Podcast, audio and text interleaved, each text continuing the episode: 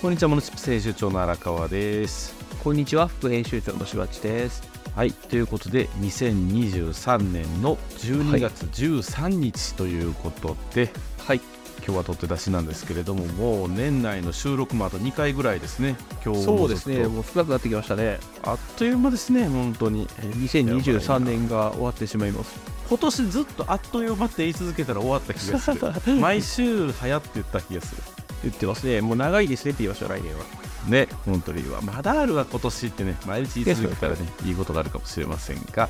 えー、としばっちは大谷選手のドジャースとの契約がすごすぎて意味がわからない話はい、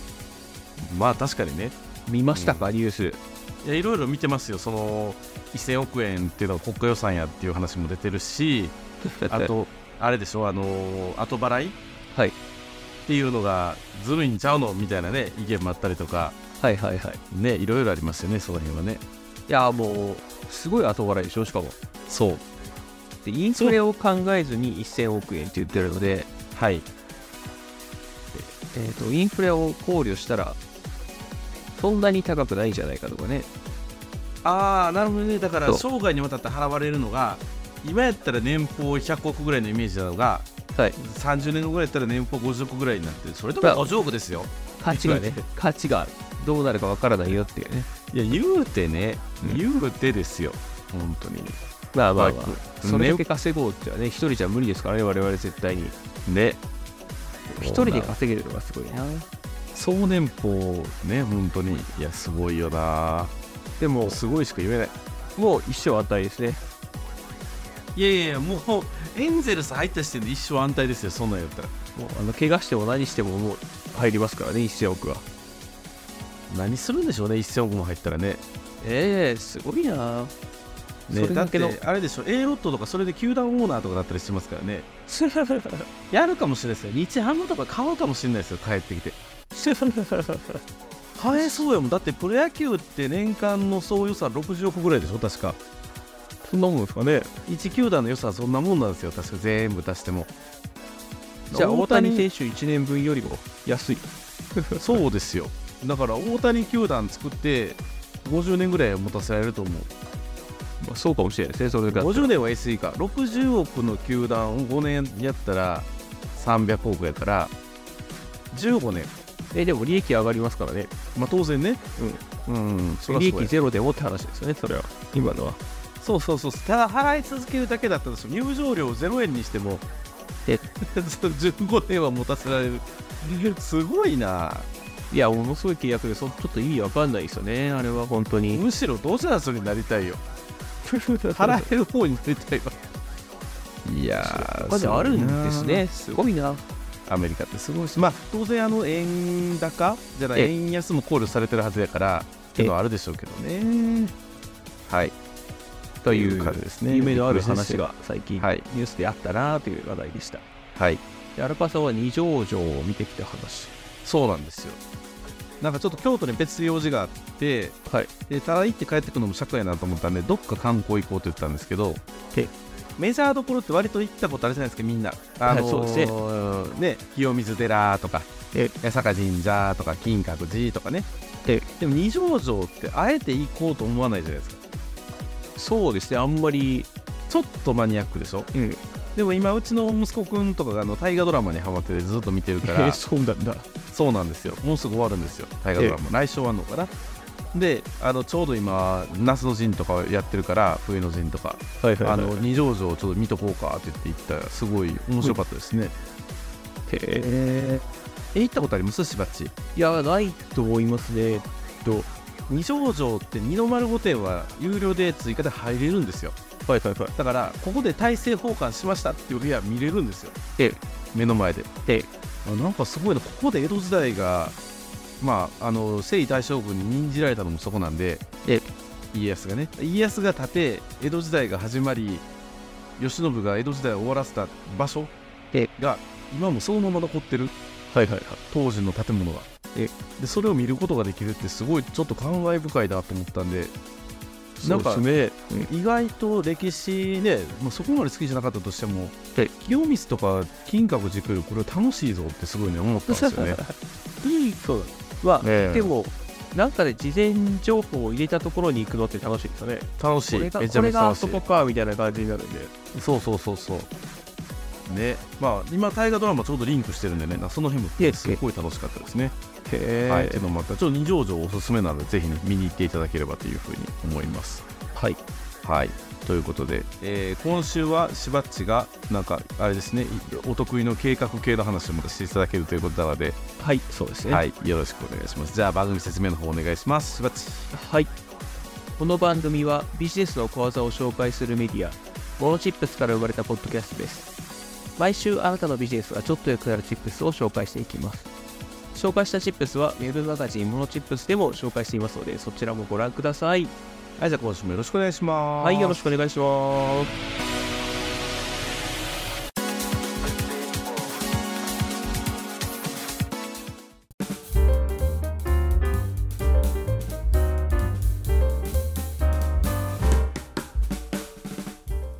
はいということで今週のしばっちのテーマ事業計画を立てるためには外部環境を分析するのは大切だよねのチップ スというだよねのチップスはいそうです、そうです。まあまあまあ、ダイオネのチップスは置いといて、 もうあの12月も末になってきたので、はい来年の計画を立立てててがちですよね皆さんねなそんうか手ですね帳もう切り立て替えた終りわしたっりとたか、ぐらいねの、人もいるかもしれないですけど、そうですねそう立てるタイミングでこういうことを考えましたっていうのを紹介していこうかなというチップスなでるすほど今日ははいはいで事業計画を立てるためにはもういろんな要素が詰まってると思うんですけどはい今回は外部環境にフォーカスしてみようと思いました外部環境はいはいがえー内部環境と外部環境とあってうん内部環境というのは会社の中自分のところの中なので自分が頑張れば左右できるじゃないですかまああの社員の能力であったりだとかえあの会社内に溜まってるノウハウであったりだとか当然資金とかもそうでしょうしそうですそうで設備とかもそうやしそういうのが全部内部環境、はいでどはいうしたらなんとかなりそうなのが内部環境、まあまあで確かにねはい、逆に自社だけでは何ともできないようなところはい、を外部環境ほと呼んでます、うはい例えばなんですけどこういうことが外部環境に当てはまるよっていう話をするとはいちょっと前までコロナがすごかったじゃないですかまあそうですねああいうのはもう自社だけでは左右できない完全に外部環境ですねそうですねで我々みたいな中小企業も、まあ、零細と言っていいぐらいの人たちだと円安とかはい物価の上昇とかはいもしかしたらねあの誰かが操作している可能性はあるのかもしれないですけど我々では全然操作も何もできない分野ですねこの辺は。まあそうですねはい、はいでこういったあの外部の環境をまず今どんな状況になってるんだろうっていうのを考えるのが大事かなと思ってます。まあ MG でいうリスクカードを引いてえまあ、それをチャンスと取るのかリスクと取るのかその人それぞれですけれども、はいはそもそもどのカードを引いたかわからんとあかんぜっていう話ですね。そうそうそうどういう状況になってるんだっていうのをまずなるほどね。考えようと、はでい、その考えるときにはい、今6個観点を出してるんですけどこういった観点で考えると分かりやすいんじゃないかなと思ってますおーはい政治社会の動向、はいえー経済景気の動向はい科学技術の動向はい地域経済の動向はい業界同業他社の動向はい顧客の動向うんうんうん今6個挙げてきたんですけど、はいまあ、それはあの言葉では分かってるじゃあ具体的にどんな話っていうのをちょっとお話ししていこうかなとうんうんう思んっております、はいえっとこれからうちの事務所で分析した、まあ、情報収集したかな今の観点の物事をお話ししていこうと思うんですけどはいまず政治社会の動向はい政治社会なのでうちの事務所ですごく影響してくるのはまず3つあるかなと思ってますはいはいはい国経済産業省の動向はいこれあの各種補助金とかですね少し前そうにでモノチップステーションでも話したものづくり補助金 IT 導入補助金小規模事業者持続化補助金来年もありそうだよっていううんうんうんうんああいう話あれがあるとないとでは、あのうちの事務所の来年の計画が大きく変わってきまあそうですねあのースポットスポットやりてたかってやっぱり時間ね取られたりとかしますからねそうですそうですノウハウですよねはいで次に兵庫県や各市の動向ですねはいこれどういうことかって言ったら、あの独自の補助金や支援金、ああ、なるほどね。はい、うちがあの関与できる、できないは別として、まはずいそういうことがあるかどうかっていう情報は取り入れとかなきゃいけないなとは思ってます。まあ、そりゃそうですね。はい、で次にあの国土交通省の考え方や法改正、はい。これ何かって言ったら、うちのメイン業務の一つが、建設業者さんに対しての許可の取得とか、うんうんうんうん。入札に、公共事業の入札に入るための、えー審査とか、そういうものがあったりするんですけど、うんうんそこが改正されたんですね、今年。うん。うん。そういう情報をあらかじめ取っとかないと、えー仕事を受注するタイミングで大変なことになるよっていう話なるでほすどこねういうのは。はいはいはいはい。だからあのここはすごく政治経済の動向として特にウォッチしてるところですね、我々、僕が。まあ、聞いてないよっていう、言ってる場合じゃないよっていう話ですね。そうです。はいはいはい。なるほでども、ね。あのこれまでずっと言ってた一時情報をサブレットで、えーリンクしてくるんですけど、はい。経済産業省が出してる情報を見よう。兵庫県や各市、特に西宮市、神戸市が出してる情報をちゃんと見よう。うんで国土交通省が出してる情報をちゃんと見ようっていう話です。はい。で次の2つ目が、経済景気の動向。うんうんうん。で経済景気の動向ってあのうちの業種的にそこまで大きな影響がないような分野だったりはします。うーん。まあ確かにね、あんまりそうか、どうせ巨人かなんているしね、絶対。そうなんですあの世の中の景気が良くて、すごく物が売れてるからうちの仕事が儲かるかって言ったらちょっと違うような気がするんですね。ふんふんふんふん。まあ、ただあの建設業者さんがどのくらい儲かってるか儲かってないかっていう情報は仕入れとかなきゃいけないといううん。そういう観点ですこの3つは。まあそうですね。はい、で建設業者さんと話をするときでもそこら辺の情報っているよねという話なんですけど、うんまあ、1つ目が今の動向で、まあ、間接的にでもうちに影響してきそうなところは円安方向への為替変動ふんふんふんふん。これ、海外から材料を仕入れる時の価格が大変なことになっているのでうんうん。これはあの、まあ、例えば建設業者さんが今契約巻いて完成が半年後とかになった場合今の時点で見積もった金額と半年後にかかった金額がすごく乖離してくるような話です。うん、まあ確かにね。はいはいはい。でそこはあのちゃんと最初の契約書の段階である程度の価格変動は後で請求させてもらうみたいな話にしとかないともう本当に工事したけど利益出ないとかになっちゃうのでそのうんう辺んうのん。状況をしっかり知っておくっていうことですね。なるほどね。はい。で次が労働者の賃金が上昇、ふんふん。まあ上がらない上がらないと言ってますけどあの会社が払う給料は上昇してますもんね。まあまあそうか。うんうんうんうん。で手取りがあんまり増えてないので上がらないってみんな言っちゃってるけどなるほどね。でと考えてくるとまあ人件費の上昇ってやっぱり会社にとっては、まあ、コストになってしまうのでうんうんうん。利益を削って人件費を出してるみたいな部分はあると思うんですようんうんうんうんうん。でその、あのー現実を知っとくっていう話でもう一つが労働時間の上限規制これ来年の4月1日よりこれなんかよ月45く話題になりますよね、まあ、建設というか、まあ、運送会社とかもそうですよね。そうです建設だけじゃないですねこれはねはい、月45時間とか年360時間の労働時間の上限が規制されます。うんうんうんまあ、こういうあの経済景気の動向もしっかり知っておかなきゃいけないよねという話です。なるほどね。はい。はい、で次が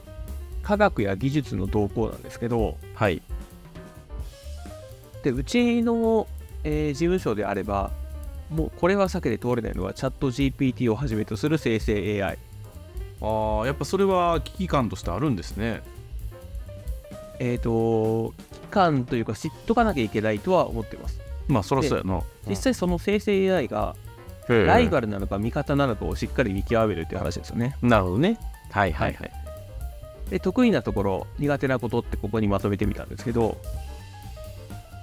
得意なことが、まあ、あの日常会話テキスト翻訳文章の要約テキストやコードの翻訳メール文作成企画書作成、プレゼン資料のひな形作成、プログラミング。で、苦手なことが正確な事実のリサーチ、正確な演算、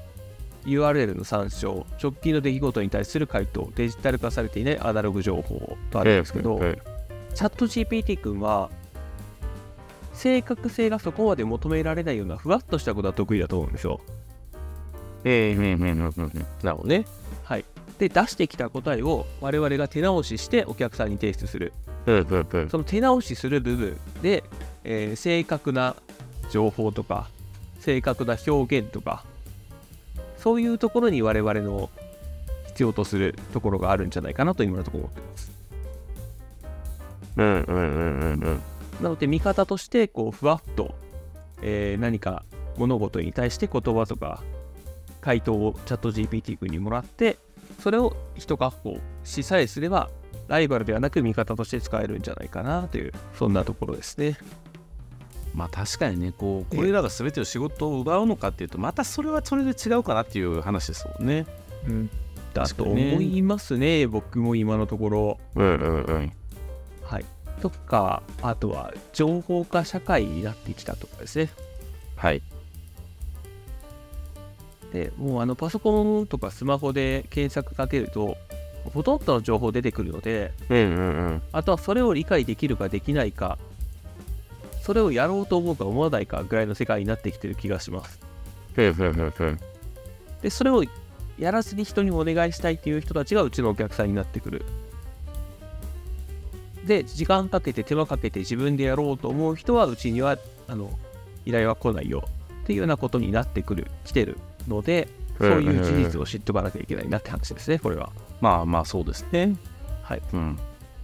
でも全部そうですよねこうサービス業の人たちってそんなこと言ったらね自分で料理作ったらええやんっていう話やけどあえて外食に行くのは何理由っていうとこですよねそうそういろんな付加価値がありますからね作り方はもう載ってるのでえそれをやれるかやれないかっていう話ですそうですねであとはあの申請がオンライン化してきたなっていうそういう科学技術それだと思うんはあれですよねコロナ禍原因というかやっぱり大きく変わりましたよねであのーまあ我々から見たらオンライン申請ってそんな便利になってないよねっていう部分もあったりはするんですけど、ん世の中全体がもうその今はうまくベストじゃないかもしれないけどどんどんオンライン化していって、えー最終的に手軽に確実にやれる方向に行きたいというのが、まあ、見えてるので大きな流れには逆らっちゃいかんよねっていうのがこれでわかると思います。まあそうですねはい。すごいいい感じで喋ってるけど、はい時間かかってますね、これね。 いやいいですよゆっくり言っていただいて大丈夫ですよまあまはあい次、あの地域経済の動向なんですけど、はい地域経済の動向って結構難しくてローカルねはいはいそはういいわゆる地域日本全体でどんな感じでっていうのは結構情報出てると思うんですけどうんうんうん情報の取り方が難しいんですが、うん兵庫県が兵庫県の経済雇用情勢っていう資料を出しててはいこれが面白かったのでちょっと見てもらいたいんですけど、はいまあ URL は貼ってますのでこれねはいこれ毎月出てるんですか2ヶ月に1回かへえそうなんですよ県としては経済雇用情勢を持ち直している、はいえー先行きも横ばい県内を見込んでいる個人消費を回復に向けた動きがとか一応なんかこういうあれですねはいなんとなく章ニュースで知書っいてるのんだとちょっとずれは感じるんですけど、そうですね確かに確かに、まあ、ただあのいろんな情報をもとに兵庫県が調査した結果がこれなのでへえ PDF 落とされへんのじゃまああの、えー企業の業況判断を足元改善先行き横ばい需要は個人消費は回復傾向輸出は鈍化設備投資は増加あへ生産全体としては横ばい有有効求人倍率は前月比同水準で雇用者所得は改善傾向本当かという感じがしますけどでもでとあの、は添付の PDF にグラフがいろいろあるから見てるとはいやっぱなんか全国平均よりは低いんやなっていう気もしたりとかねなんかいろいろ見どころはありますよね、ありますね。表現って難しいですよねその過疎と過密が同時に起きてる ね県なんでそうですよねそう広いからな。だってねこの尼崎とか西宮とか神戸でやってることとねで神戸の中ですらね中央区と北区全然違うしそうですよね。ねそれで西宮の話とこう豊岡の話はまだ全然違うやろうしねはい。なってきますよねそうなんですよ。まあ全然違うからな。はいで、あの、倒産件数は前年超えしてるらしいですね。うんうんうんうんはい。コロナ融資が返済始まったのも関係してるかもしれないですけどね、この辺は。なるほどねはい。というような地域の、えー地域経済の動向を見ることも必要だねという話。はでそして業界や同業他社の動向を見ることも大事だよねって話なんですけどうんうんうん行政書士業界についてこれ初めてもいいぐらい初めてと言ってもいいぐらい今回調べたんですねほうはいそしたらあのいろんなことが分かってきてほうあ同業者増えてるんだへえあ増えてます増えてます面白い人なは増こえれてますねそう市場規模は税理士弁護士社労士行政書士を比較すると税理士が一番大きいらしいですねああまあそっかまあそっかそりゃそうやなすべほぼ全ての会社にくっついてるみたいなもんですからね自分でやってるとこも中にはあるかもしれないけど、うんうん税理士業務こそねいろんな情報出てるし頑張れば自分でできるんですけどそれせずに依頼するっていう人が多いです多ね、いですね確かにねそこはお金生まないからなっていうのはすごくは思いますうんうんでこうやって見ていくと行政書士の市場規模が小さいなっていうことに気づくと思うんですよ確かにで税理よ士1600えー、ちゃうわ1兆6500 1億はいはいはいはい弁護士はで1兆1090900億社中中で、えー行政書士は421億円はい、まあ、これちょっと古いうん2018年のデータみたいなんですけど、うんうんうんでこれだけ見るとふりかけとかグミとか土の日と同 程同程度の市場規模みたいですねこれからしばっちのことみたいなふりかけって言うたろまあ、ただね、その、行政書士業務がどこまでっていうのはすごい難しいと思うんですよね。はい税理士業務がどこまでもすごく難しいし、っていうのまが、あね、まあね基調って税理士業務なのとか、はいあれ誰でもやっていいんですよね。んうんうんうん税理士さんも自分の会社作ってそこに任せてたりするので、まあそうですよねはい。うんで、行政書士業務って、じゃあ、許認可申請するところだけとか、いうのが集計されてるかもしれないです。うんうん講師やるとかは集計されてないだろうし、うん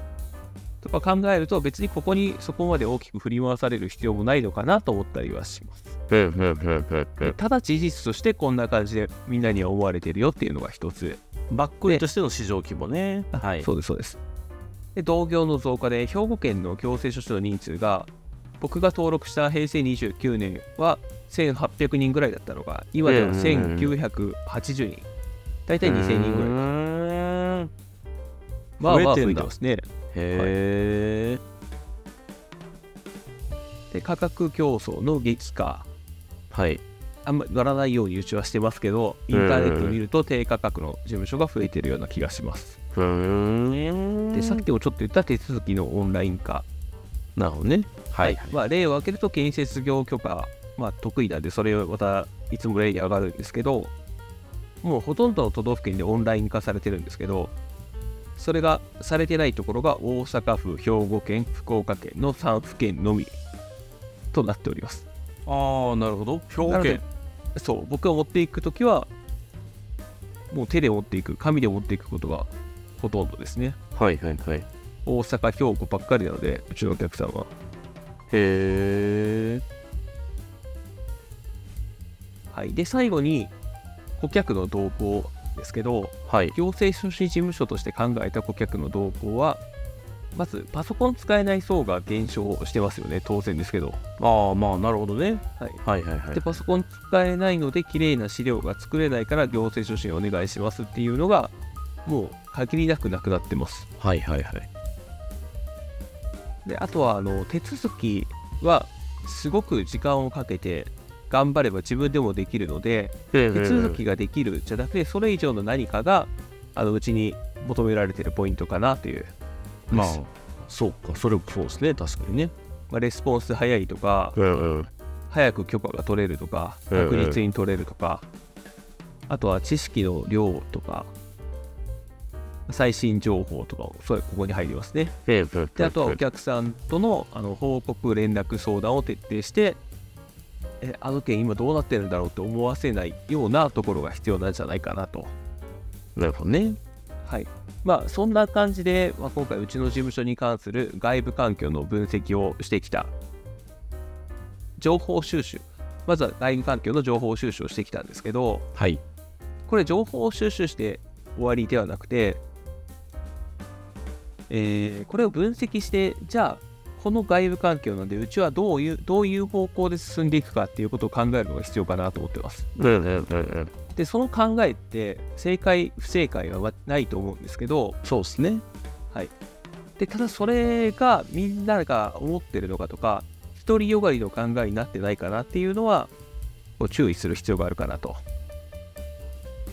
具体的にはあの周りの人にこういう外部環境なんでうちはこんなことしていこうと思ってるっていう話をすることでその人もこう指摘してくれると思うんですようんうこんうう言っんてもこういう考えってあるとかここはどう考えてるとかそういう指摘をさらに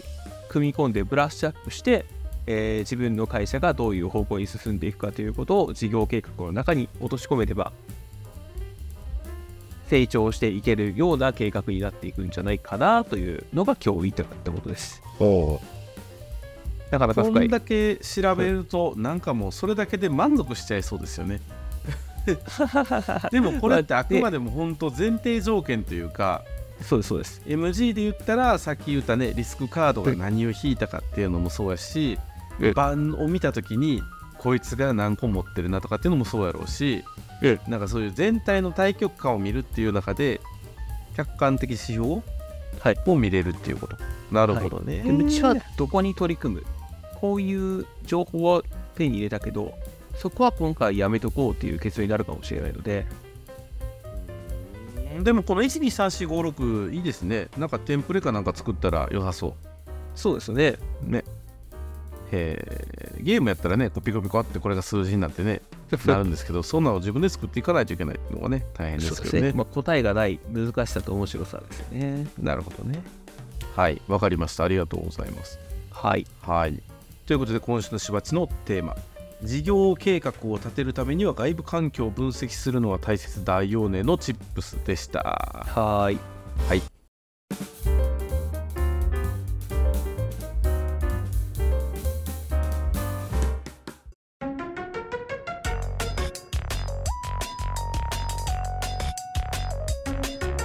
はい、ということで今週の荒川のテーマ現場の確認はコストを度外視したでもや度外視してでもやった方がいいと感じたチップスということでおどんな話ですかね、これちょっと気になるなはあそうですかいや大した話じゃないんですよ最近出張多いなっていう話だったんですけれいどはも、いはいはい出張の大なんていうのかなこう絶対ここで行かないと決めないといけない商談というかええあのーなんていうのかなこの出張にいくらかかっていくらの利益が出ましたみたいなのっえて結構サラリーマンって求められがちやなって思うんですはいけどはいはいもまあ自分で仕事やっててもそうですよねすごい気になるんですけれどもまあ何回も行ったことあるところならねさておきええやっぱりこう初めて行くところって行ってみやんとわからんことってたくさんあるなっていうふうに思ったんですよ。うんうんで、まああのーまあ、実は昨日、おとついね、あのー山口の方にまた出張しておりまして、はいえーまあ、二条城の話ともかぶるんですけどね、そえの商売って、そのローカルのビジネスって結局、歴史的につながってきてることも多いしえ、あのどこそこの小売店さんは今もつながってるけれども、実はもうどこどこの武将の出入り商人から始まってみたいな流れとかもやっぱあったりするわけなんですよ。はいとかっていう話を聞いてるとやっぱすごい面白くってまああのー今回はそういう意味では、まあ、小売店さん行った後にまあ萩とか行ったことないから行こうよって言ってでみんなで萩行ってみてっていうふうに思ったんですけどやっぱ萩面白いですねすごい良かった行ったことありますいやないと思うな。通ったぐらいあるのかもしれないけど。結構遠いんですよあれ山陽道から行っても1時間半ぐらいかかるしで、あのローカルっちゃローカルやからなっていうところなんですけれども松陰神社がとにかくめっちゃ綺麗でビビったっていうねはいはいはい。何これっていう感じでしたね萩城とかもいろいろ見に行きましたけど私はここですごい感じたのは歴史は勝者が作るなっていう感じですよねだって吉田松陰とか高杉晋作ってやってることやばいですからねあいつら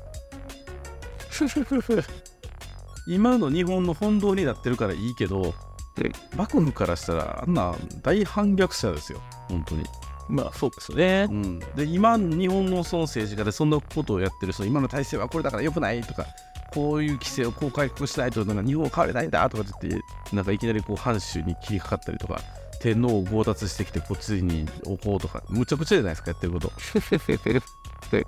ね、でもやっぱりその今のその人たちがメインを取ってるから、うんあのー祀られるわけやし神社にもなるわけやし、はい、天幕試験が生んだ首相たちみたいななんか人形たちが並べてたりとかねなんはいはいはかいすごいんですよ、やっぱうんり。やっぱこう勝者の歴史ってすごいなっていうふうに思ったっていうのがまず一つですね。はい。あとはまああの津和野っていうところに行きまして津和野って知ってます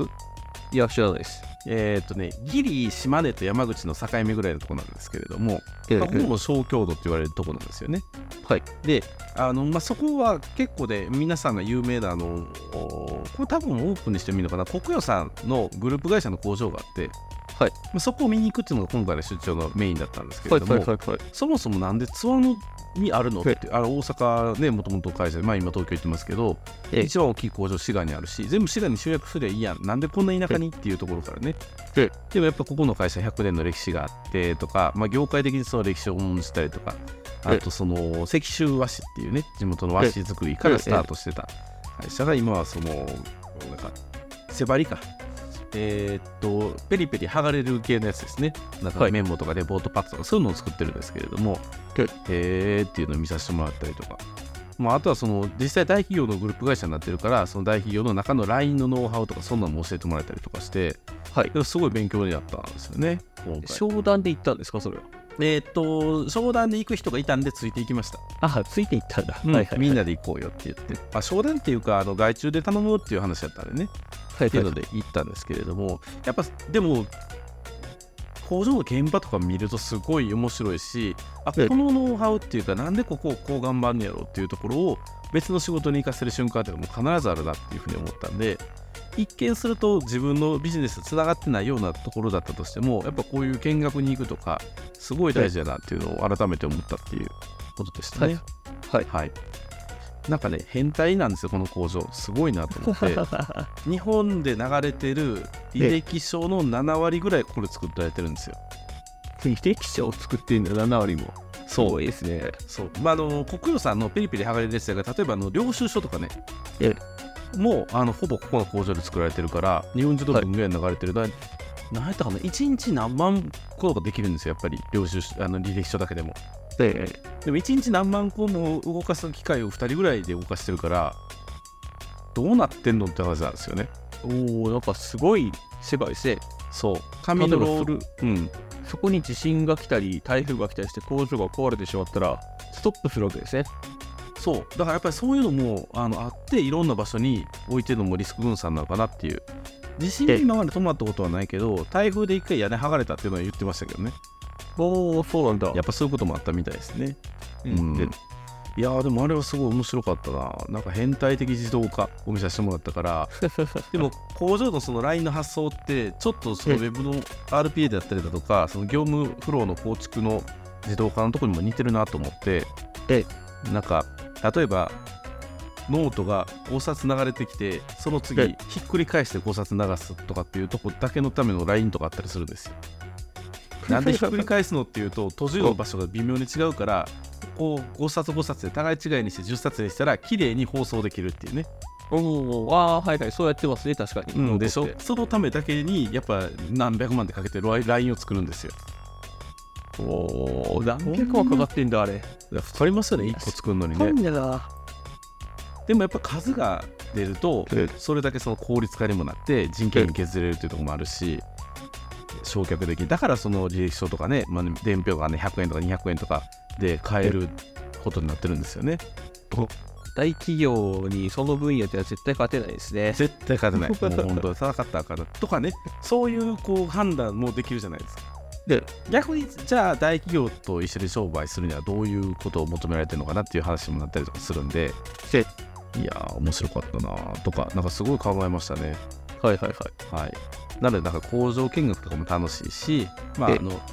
疑問に思ったことをね、こうじっくりこう聞けるスケジュール感だったんで、こうなんかえ、なんとか組合で行ってしまうと、そんな質問タイムもなんか、わーっと流れていっちゃうじゃないですか。そうですね。そうなんです確よかにな。だから今回、そう商談も兼ねてっていうのもあったから、一緒にくっついていけたことによって、結構ね、イレギュラーな話とかもいろいろ聞けたんで、い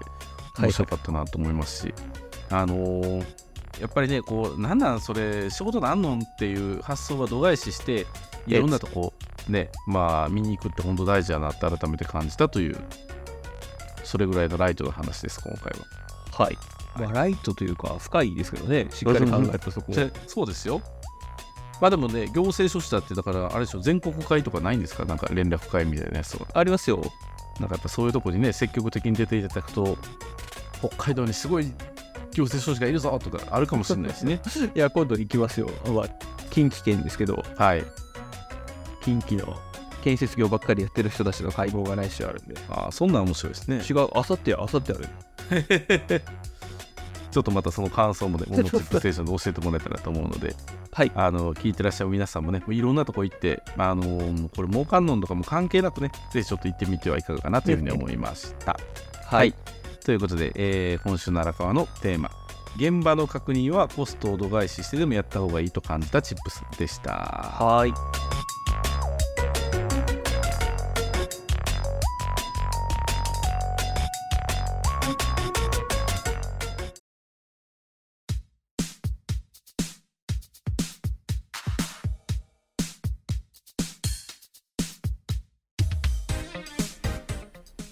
はいということで今週の「モノチップステーション」いかがでしたでしょういかがかでしたでしょうか。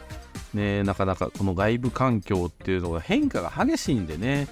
そうですよっしゃ調べたって言って半年後にガラッと変わってるとかもやっぱあったりするからなんかこういうのをこう自動でピピピッと取ってくれるなんか作れないですかねしばっちそれこそ、チャット GPT じゃないですか。でもチャット GPT はあれでしょ正確性に欠けるんでしょえっ、と、話題だけ持ってきて、その話題を自分で調べるんですよ。ああなるほどねうんどう思うって聞いたら、なんかそれっぽいことを返してくれるので。確かに壁打ちとかによく使いますよねチャット GPT ってねなんかそういうのはよくやったりするな確かあにともうでも人生相談とかもしてる人いるみたいですからねポジティブに返してくれま すからねチャット GPT やったらねそう確かに車乗ってる時とかに会話で言葉でできるみたいであーなるほどね英会話とかめっちゃいいらしいですよ、はいはいはいはうんそう音声入力とかもできるしねその辺です見てもごらいっでたすりとかねどの教師でも使えるね。まあ、っていうことも踏まえてね、まああのいろいろ見ていければというふうに思っておりますので、はいあのこれからもこのしばっちのテンプレートをもとに、これなんかどっかに貼っときたいな、えー 政治、社会、経済、景気、科学、技術、地域経済、業界、同業他社の動向、顧客の動向、はい。まあ、あのまた聞き直して、これぜひ計画として立ててみてはいかがかなというふうに思います。はい、はい、じゃあ、締めの方よろしくお願いします。はい、番組へのフィードバックはウェブ話しモノチップスのお問い合わせフォームまたはノート X、Twitter でお待ちしておりますはい、ということでお送りしましたのはモノチップ編集長の荒川と、副編集長のしわっちでしたはい、ありがとうございました。ありがとうございましたまたま来た週。ね